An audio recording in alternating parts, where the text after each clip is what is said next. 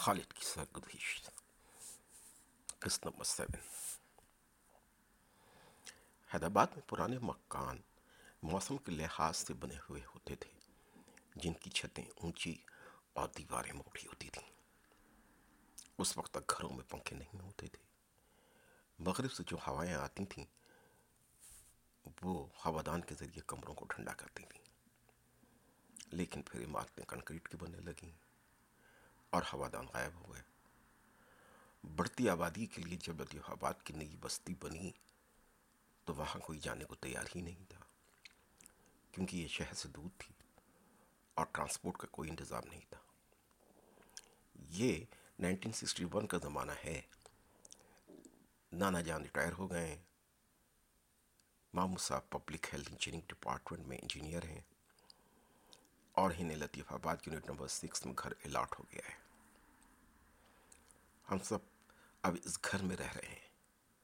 اور نانا جان کو جو فنڈ ملا ہے، اس سے نانا جان نے یونٹ نمبر آٹھ میں دو پلاٹ ایک سو بیس گز کے، ایک ہماری ماں کے نام اور دوسرا نانی کے نام خریدے ہیں۔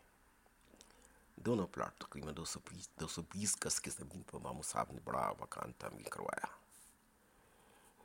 یہ وہ زمانہ ہے جب ہمیں چھ سال کی عمر میں اسکول میں داخل داخل کروایا گیا تھا۔ اس زمانے میں ایسے گلی گلی تو اسکول ہوتے نہیں تھے۔ مشنری اسکول تھے یا پرائیویٹ اسکول تھے یا گورنمنٹ کے پیلے اسکول تھے۔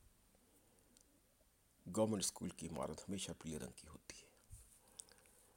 نانا جان ریٹائر ہو چکے تھے۔ پیلا اسکول گھر سے قریب ہی تھا۔ وہ ہمیں انگلی پکڑ کے اسکول لے گئے اور ہمارا ایڈمیشن تیسری جماعت میں کروا دیا۔ دو باتیں میرے لیے ہمیشہ معمہ بنی رہیں ایک یہ کہ وہ میرے والد کا نام شاہد شاہد حسین قطبائی تھا اور قطبائیوں کا سلسلہ شیخ خطبہ علیہ السلام سے ملتا ہے۔ جو ایک بڑے پستک تھے۔ اور قطبائی فیملی ہندوستان کی بہت معزز فیملی میں شمار ہوتی تھی اس بات سے اندازہ لگا لیں کہ ہندوستان میں نہرو کابینہ میں صرف دو وزیر مسلمان تھے۔ ایک ابو کلام آزاد اور دوسرے رفیع احمد قطبائی۔ میرے لیے مما کی یہ بات تھی کہ نانا جان نے میرے نام کے آگے اسکول میں قدوائی نہیں لکھوایا۔ نتیجتاً کاس کے تھا کے خانے میں صرف مسلم لکھا ہوا ہے۔ اس سلسلے میں مجھے بہت مقام پر تکلیف کا سامنا کرنا پڑا۔ یونیورسٹی میں فارم بھرنے کے حوالے سے، امیگریشن کے حوالے سے اور کینیڈا میں تو نام کے تین حصے ہوتے ہیں اور میرے نام کے صرف دو حصے ہیں۔ خالد کمال شاید یہ وجہ ہو کہ وہ اپنی بیٹی کے دکھ کو بھلا نہ سکے۔ ننیال کی ایسا من، احسان مندی اور محبت نے مجھے بعد کے سالوں میں بھی جب اپنے فیصلے خود کر سکتا تھا، اپنے نام کو تبدیل کرنے کا حوصلہ نہ ہوا۔ میں عجیب ہوں، اتنا عجیب ہوں کہ بس خود کو ہی تباہ کر لیا۔ اور ملال بھی نہیں۔